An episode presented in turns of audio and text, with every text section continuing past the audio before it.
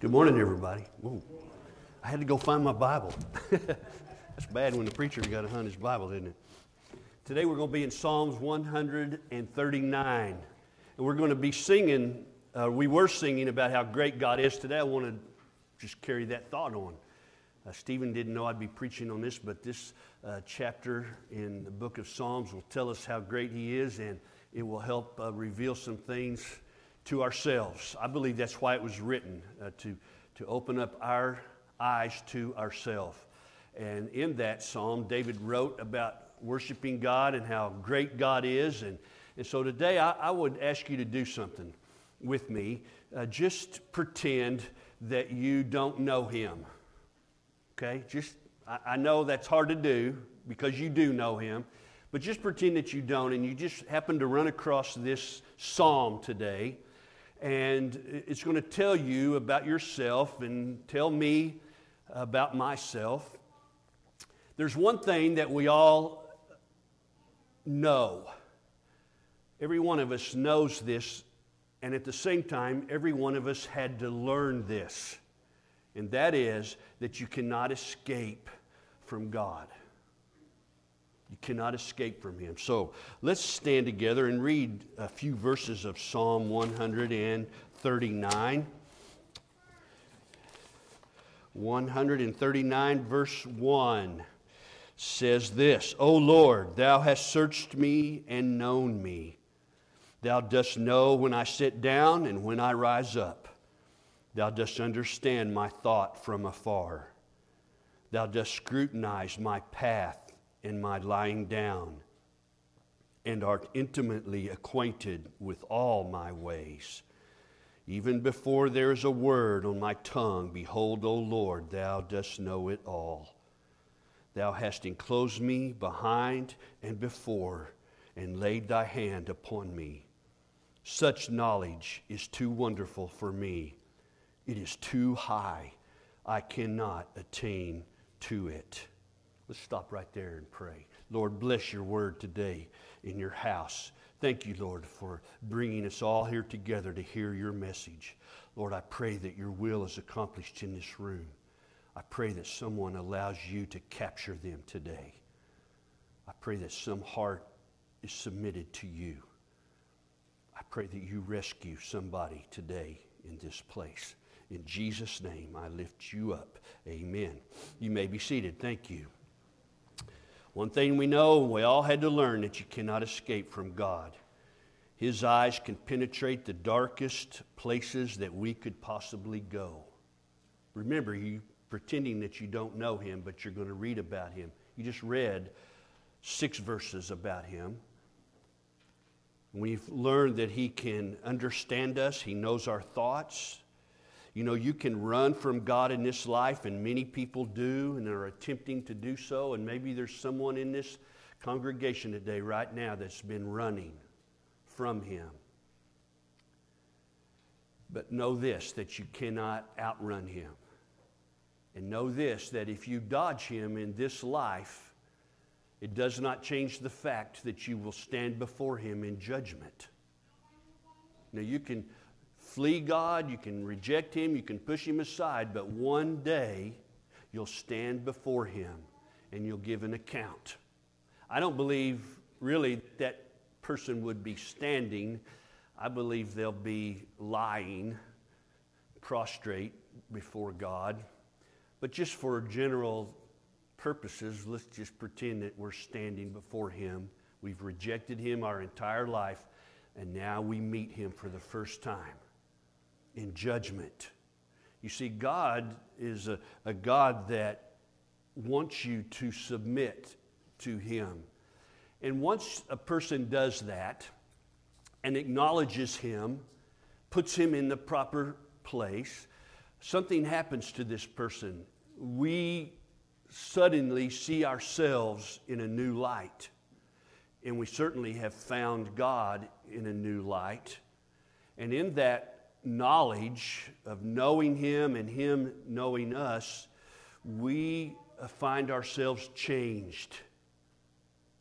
And even though the holiness of God and His majesty penetrate our hearts, and we receive that light, suddenly we find a need for purity within ourselves. We're going to find all of that today in this Psalms. This is a psalm, it's a song, S O N G. It was written by King David. It is intensely personal. How do I know that? Because in 24 verses, you will find the first person pronoun 48 times. David says, I or me, 48 different times in this text. So that's how I want to deliver it to you today. But I'm going to say we. We as personal pronoun, if that's even proper English, I don't know, but you'll understand what I'm getting at. We are going to talk about us today in respect to what David has written down.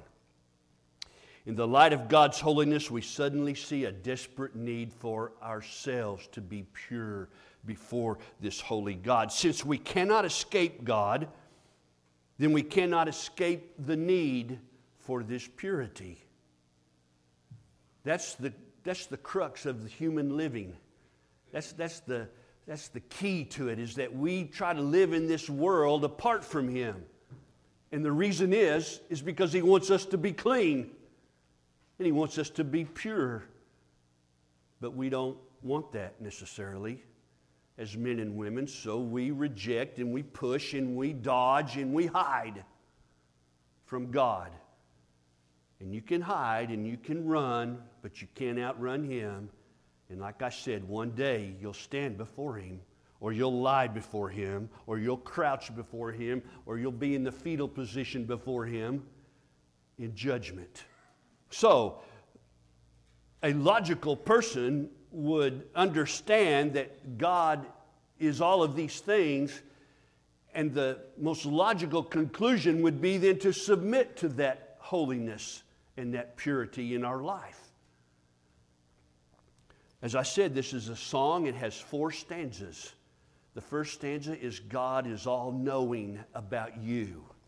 The second one is God is all present with you wherever you might try to go. The third one is God is all powerful. The last stanza is David's response to this God. So I want you to pretend you don't know him. You've just read a few verses about him and what he can do and what he does with you. He all he is all knowing about you. He knows your thoughts from afar. Before you say a word, he knows what's going to come out of your mouth. That's scary, isn't it? In a way, that's frightening and that's threatening, and that's part of the human problem is that the intimacy of God threatens us. Hey, we all want to be good and we all want to be accepted, but we have a safe zone, so to speak, that we call our own private life. And we don't even allow God in that, certainly not each other. And listen, God knows. And He is aware of even that private thought, that private word, that private deed that you might be doing. This is not Brother Clay's message. This is God's message to you. He's describing Himself to you. He is all knowing about who you are. That's my first point. Let me read those quickly again to you. Verse 1 O Lord, thou hast searched me and known me. Thou dost know when I sit down and when I rise up. You understand my thoughts from afar. You scrutinize my path and my lying down, and are intimately acquainted with all of my ways. Even before there is a word on my tongue, behold, O Lord, you know it all. Thou hast enclosed me behind and before, and laid thy hand upon me, and such knowledge is too wonderful for me. It is too high, I cannot attain to it. I cannot understand that, God, how you can know me. I've known a lot of good, well, let me rephrase it. I've known a lot of people who say they're Christian, but don't believe that God can do that. They don't believe God can know their thoughts. They don't believe that God can know what they're going to say before they say it. They don't believe that God knows them that way. Jesus said in the New Testament, the very hairs of your head are numbered. Amen. You don't think He knows you? He knows you, just like He said here, intimately. He is acquainted with all of your ways. Don't let it frighten you, my friend. Let it bring peace to you and joy to you this morning. God knows everything about you our actions, our words, our thoughts. There is no escape from this thorough, penetrating knowledge that God has upon us. The closest that you and I could come to this as human beings would be, or should be, in the marriage relationship. The longer we live with our spouse, spouse, the more that we know them, the more we understand them. Isn't it funny how the kids comment to you couples that are my age or older, how come you guys never talk? Isn't that funny? We can drive down the road, Gail, and I can go to Eufaula, and we can drive that whole way and not say a word to each other. But we know each other. We're thinking the same things. We're doing the same things. We have an intimacy with each other that is unsurpassed. We know each other. We don't have to do a lot of conversing. At least that's the man's point of view. the, of course, the women have a different idea about that, okay? But you understand. That should be the same relationship. I've been married to Gail for over 30 years now, and guess what? I still am learning things, still understanding her a little better. The best that we could do as humans is this marriage relationship, but guess what? It does not hold a candle to what God knows about you. The Bible says God knows you in every way. Here's what it says in Jeremiah 17 The heart is more deceitful than all else, and it is desperately sick. Who can understand it? I, the Lord, search the heart. I test the mind, even to give to every man according to his ways, according to the results of his deeds. We don't even know our own heart. But God searches it and He knows it and He understands it. You see, God knows you. God alone knows you thoroughly in this way. He reveals to us our own motives. How does God do that? With this right here, with this word. He reveals to us our own intentions and our own motives. How do I know that? Hebrews chapter 4, verse 12 says this The Word of God is living and active and sharper than any two edged sword and pierces as far as the division of soul and spirit, of both joints and marrow, and is able to judge the thoughts and the intentions of the heart. God reveals my own intentions to me through His Word. Now you know why people don't read the Bible. I don't want to have my thoughts judged. I don't want to have my intentions scrutinized or my motives. I have a plan. I want to carry it out, but God is against it. So I can't read His Word because He goes crossways with me. And so people don't believe God's word. They don't read the word, they reject it. They announce that there is no God. Psalm, 17, uh, Psalm 14, I believe, says this The fool says in his heart, There is no God. So, how do I handle all of this? I have to submit to God's word, I have to submit to God's authority. If He can see me more than I can see me, and He wants me to be right, and He wants me to be pure and clean, then why don't I submit to it? It's because I don't want that. I want something else. I want what I think is called life. God calls purity and holiness life. Man calls it something else. So, if God can do all of that, then where can I go? This leads me to the second point. Where, where could I go? Let me back up just a minute. Since Eden, Adam and Eve, and the fall that took place in that when they disobeyed God's word and they committed the first sin, then this intimate relationship with God was now threatening to mankind. How do we know that? It says, because God came one day walking in the garden in the cool of the day, and he said, Adam, where are you? And you know what? God knew where he was, and God had known what he did. But he was asking Adam that so that Adam would know what he had done. Adam had broken that fellowship. Adam had been Adam broke that intimacy with God. And now, what was Adam doing? He was hiding. He was hiding from God. How could you possibly want to hide from God? Because of guilt and because of shame. Why don't people come to church? Why isn't this place full? Because we all live with guilt and shame, and it's easier to hide from Him than it is to confront it and allow Him to deal with it.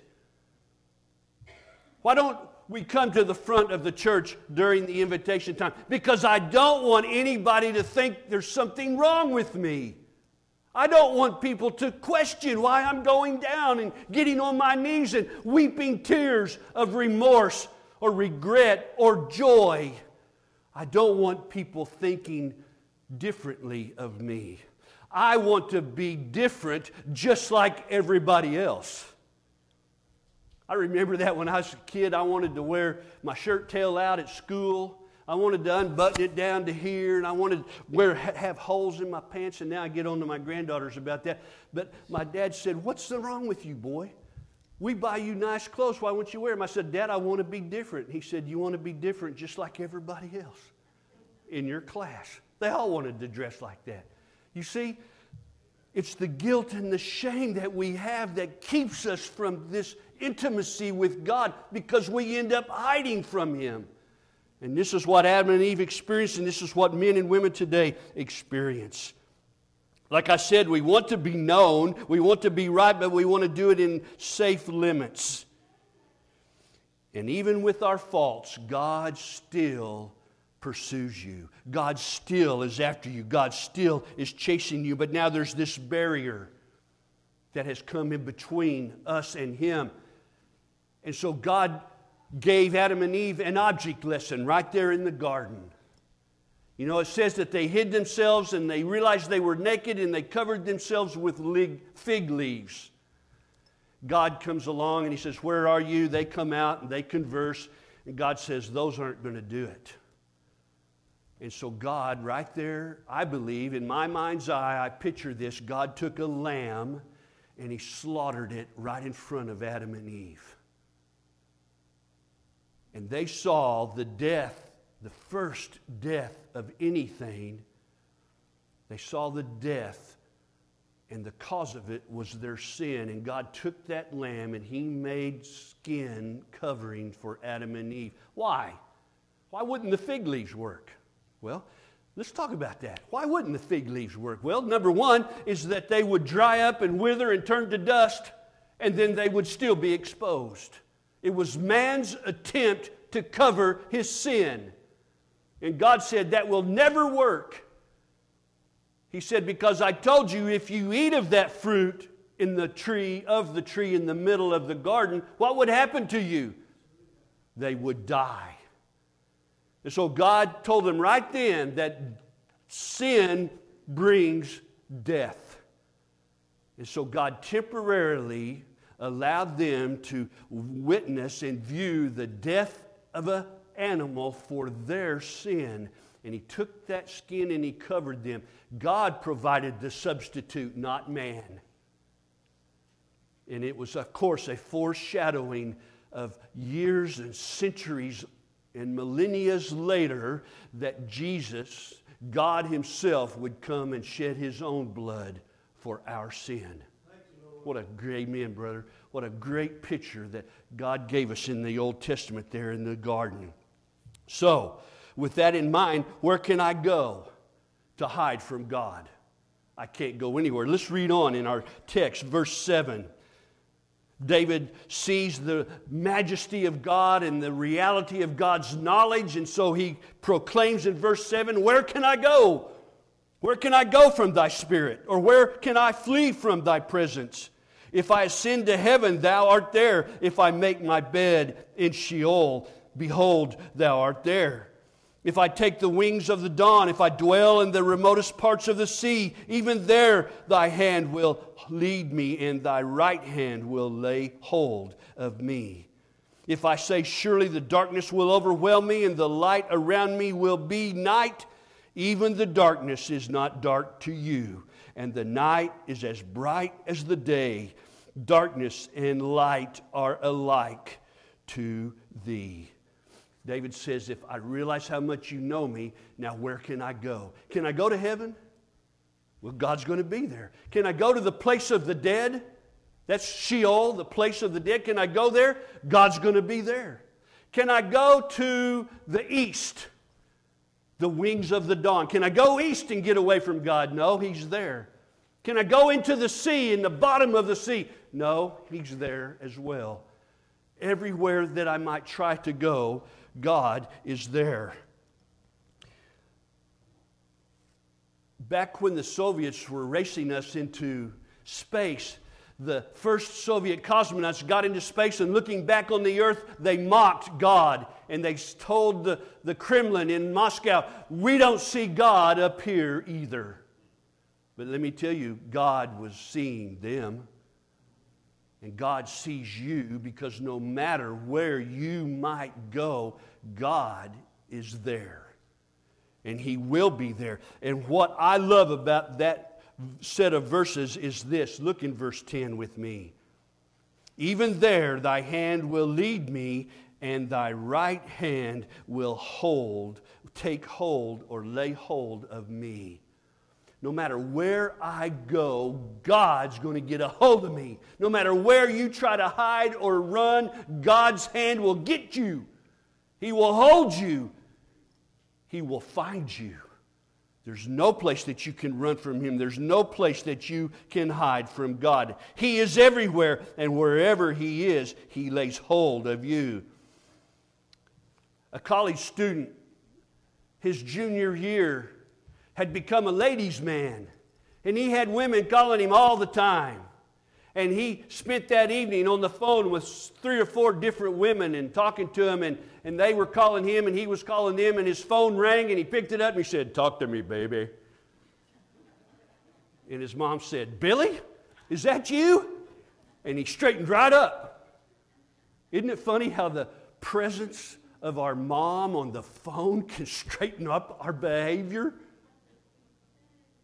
how much more shouldn't the presence of God straighten up our behavior wherever we are, wherever we go? He is there.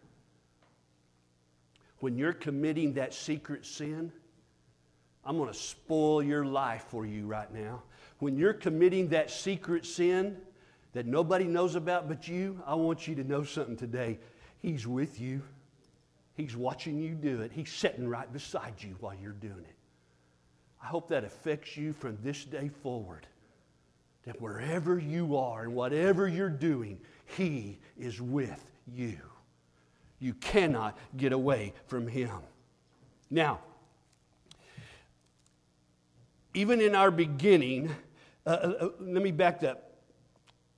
My third point verse 17, uh, verse 13, you cannot escape from God's power. We looked at you cannot escape from His knowing you, you cannot escape from His presence wherever you go. Verse 13, you cannot escape from His power and His sovereignty over you. Verse 13, for thou didst form my inward parts, thou didst weave me in my mother's womb.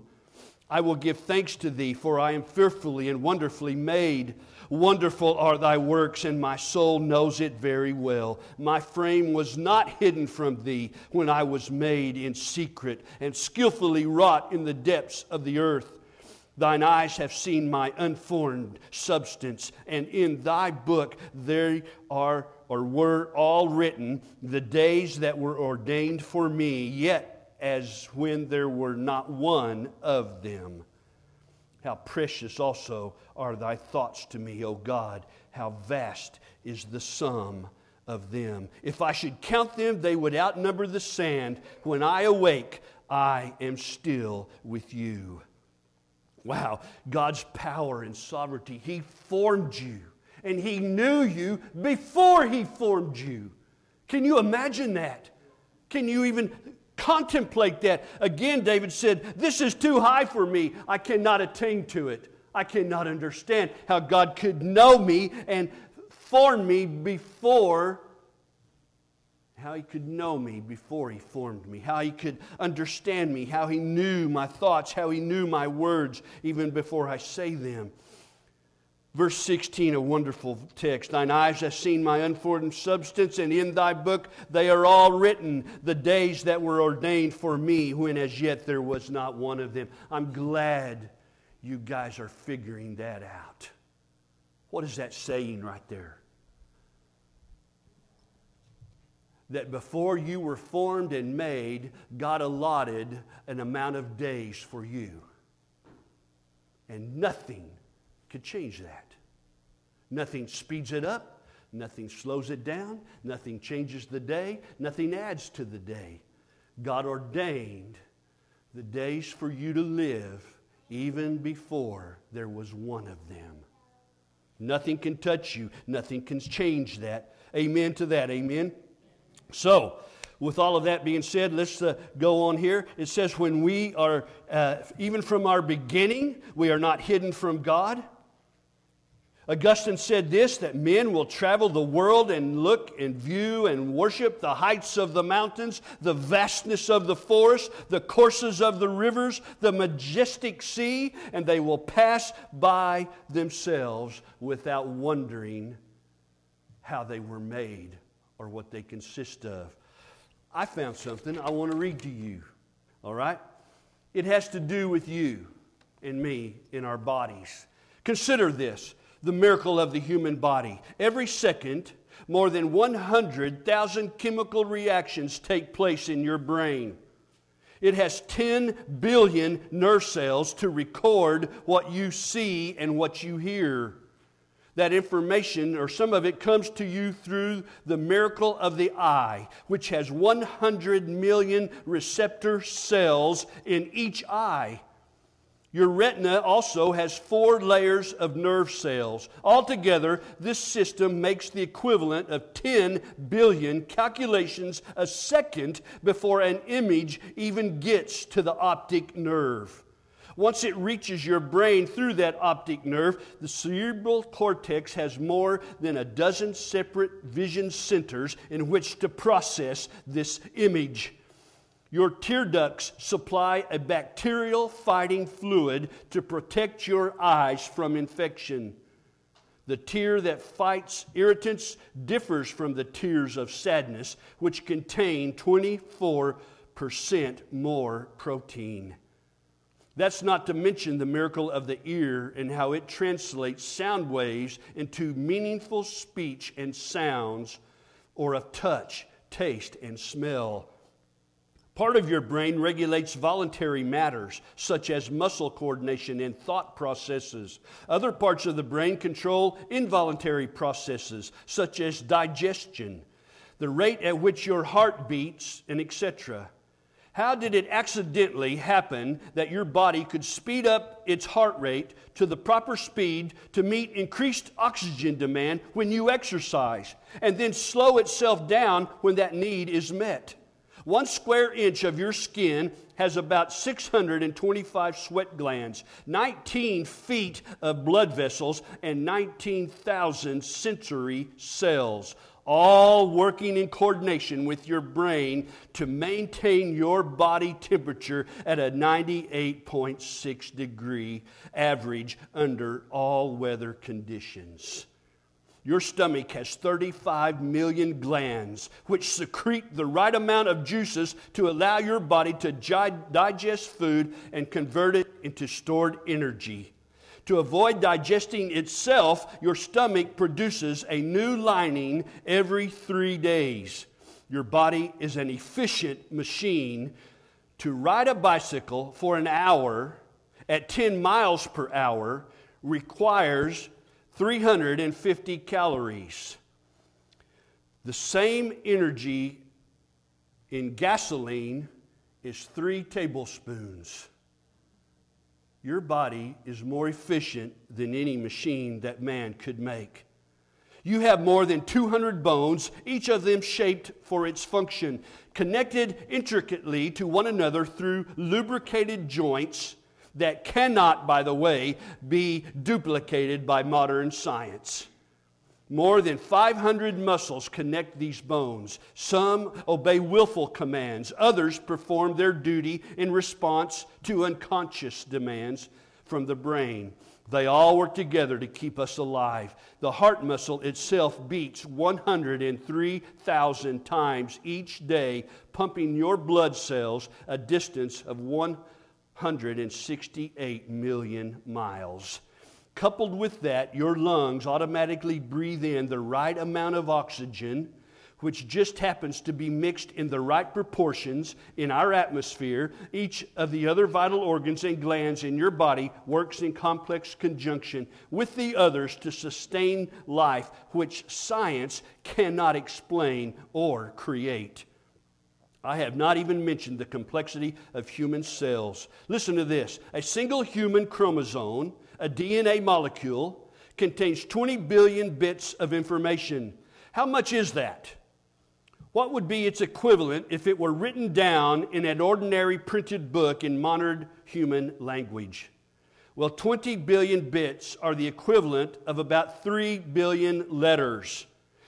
If there are approximately six letters in the average word, the information content of a human chromosome molecule can corresponds to about 500 million words. If there are about 300 words on an ordinary page of printed type, this corresponds to 2 million pages. If a typical book contains 500 pages, the information content of a single human chromosome corresponds to 4,000 volumes of books. when, let me find that, when the Viking lander landed on Mars in 1976, each had, or it had its instructions in its computers amounting to a few million bits of information. This is slightly more than a molecule DNA of bacteria, but it is significantly less than an, uh, a molecule DNA of algae. So we put something on Mars with less information than we find in the DNA of a piece of algae. And yet we pass by the miracle of the human body that God created.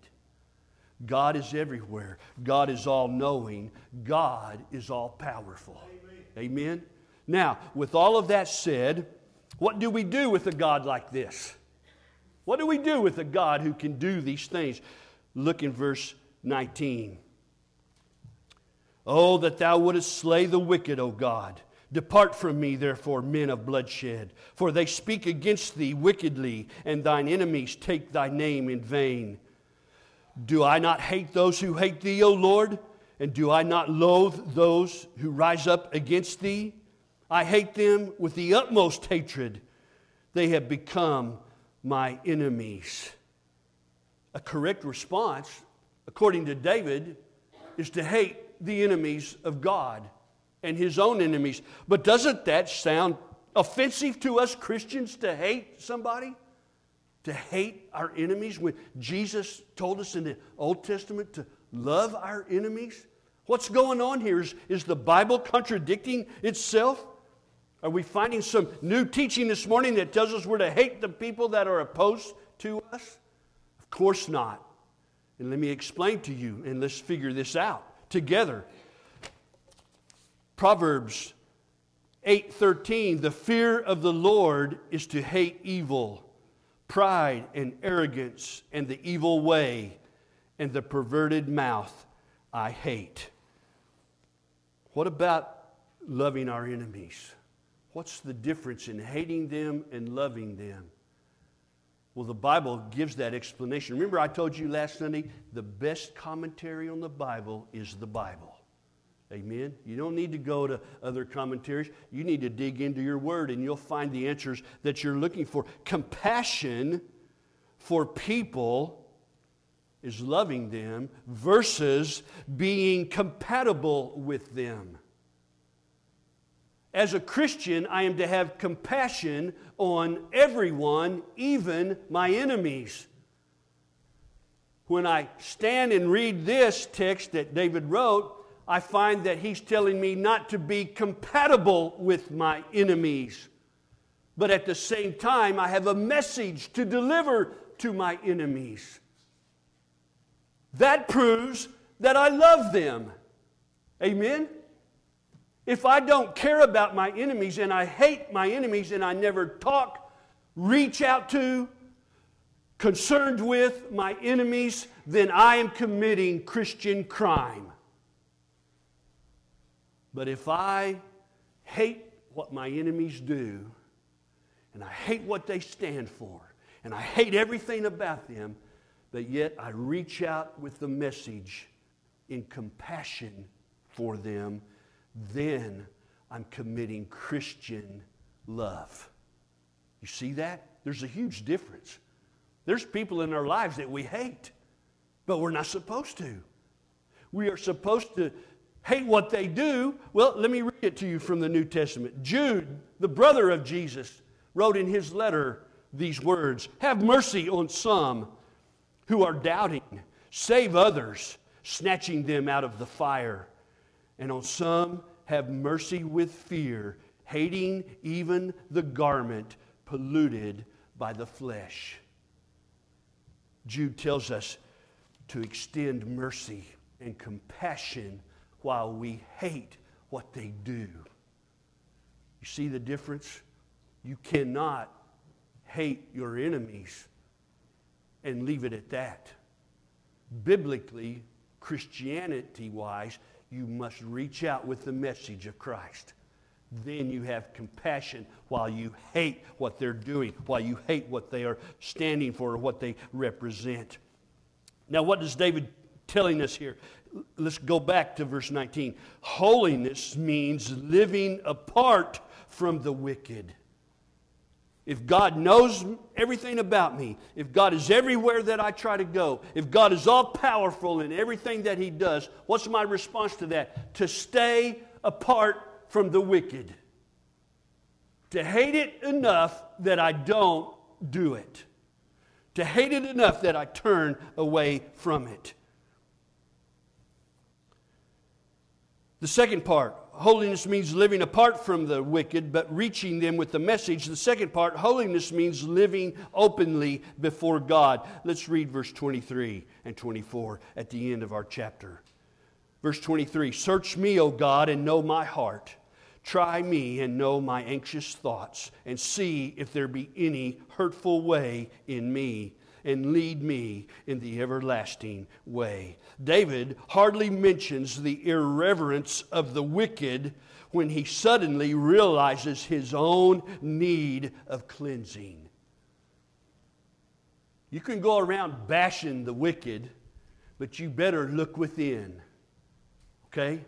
You can go around talking about how bad they are and what they're doing wrong and how you would do it different and all of the things that they deserve, but you better look within also, brother. Look within your own heart. David does just that, and he invites God to do this. David's not concerned that God would know David more. David's concerned that God would reveal David to David. Search me, God. I can't find anything but I know your light will shine in the darkest corners of my life, where my sin hides, where my sin originates. God, invite you to look at me.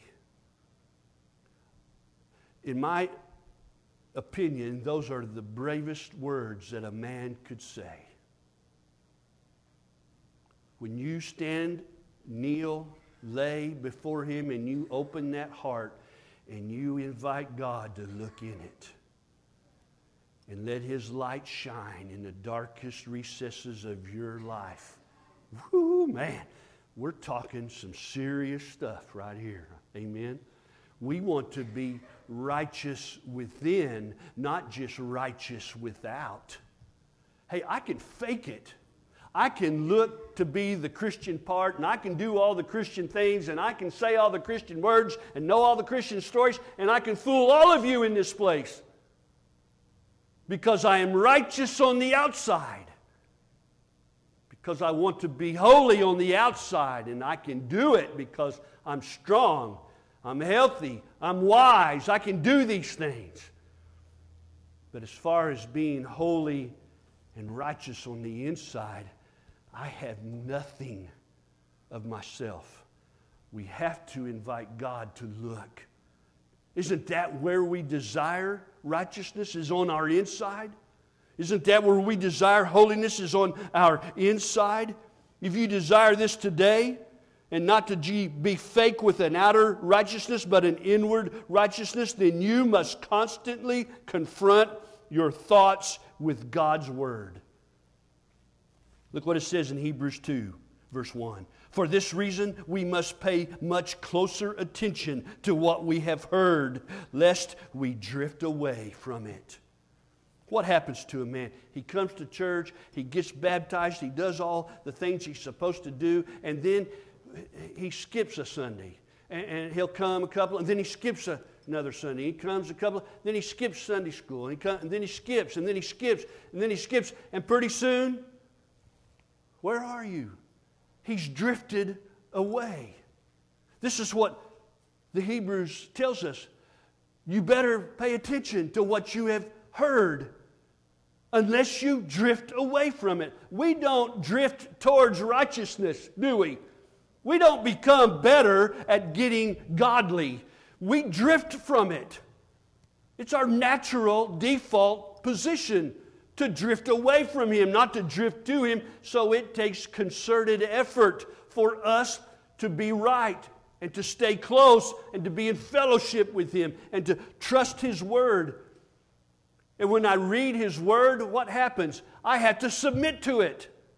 Remember, last week we were in James or two weeks ago, and we were in James, and we discovered that a person who hears the word but does not obey it, what's he doing to himself? He's deceiving himself. If I don't do what I know to do, I am deceiving myself. I'm not deceiving you. You're not deceiving me. We deceive ourselves. And then we lose sight and we begin to drift. Why? All because we don't want somebody to think less of us and go down to the front and get my life right with God.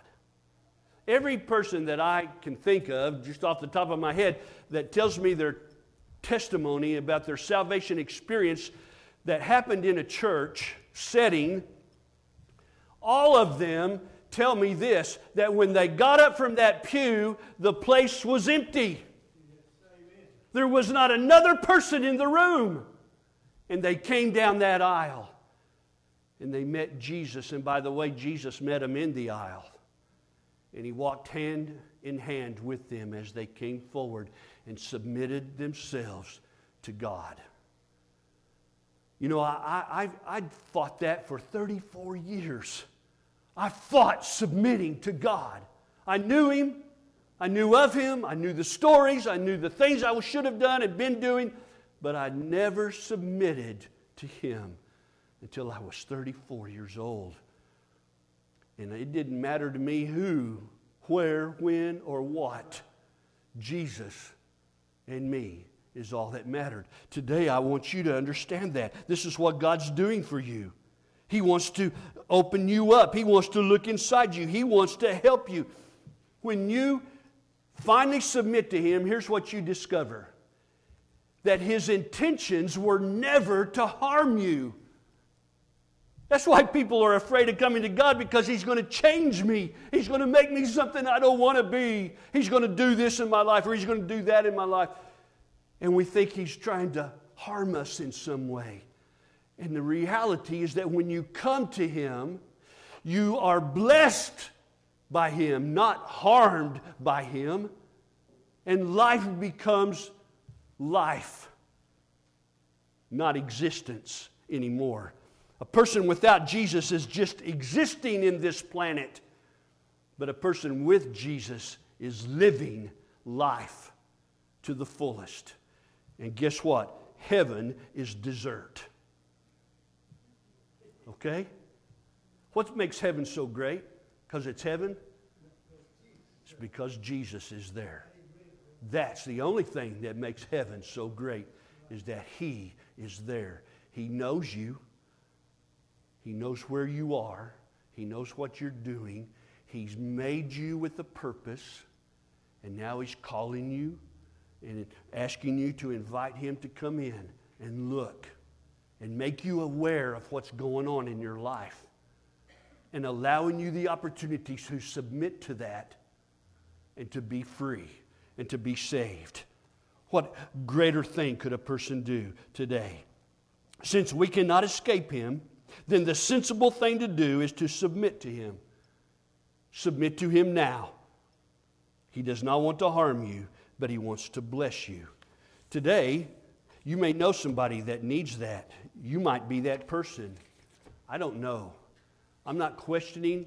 I know this that when you come to the front of the church, that my heart is praying over you for whatever reason you are here. I know there's men in this room that have been called into the ministry, but you're refusing to submit to that. I know women in this church who have been called to serve and to volunteer, but you are resisting it. You are rejecting it because it's not lining up with your life or your style or your desires. Please, this morning, ask God to open your heart and look. And then when He reveals something to you, submit to it. When you read your Bible and He reveals to you what you need to do, submit to it. Submit to it. Just do it. And you will experience everything that you want without realizing it today. Let's stand together. Stephen's going to come and lead us in a song. This altar is open for you. If you need to speak with me, I'll be here. I'm turning my microphone off. Nobody will hear us, okay? But you come as we sing. Let's pray together. Father, bless this moment as your spirit moves in this place, Lord. You are a great God, a great Father. And Lord, we know that your way is right and it is true. Help us to see it, submit to it, and live it. Lord, in Jesus' name I pray. Amen. Stephen?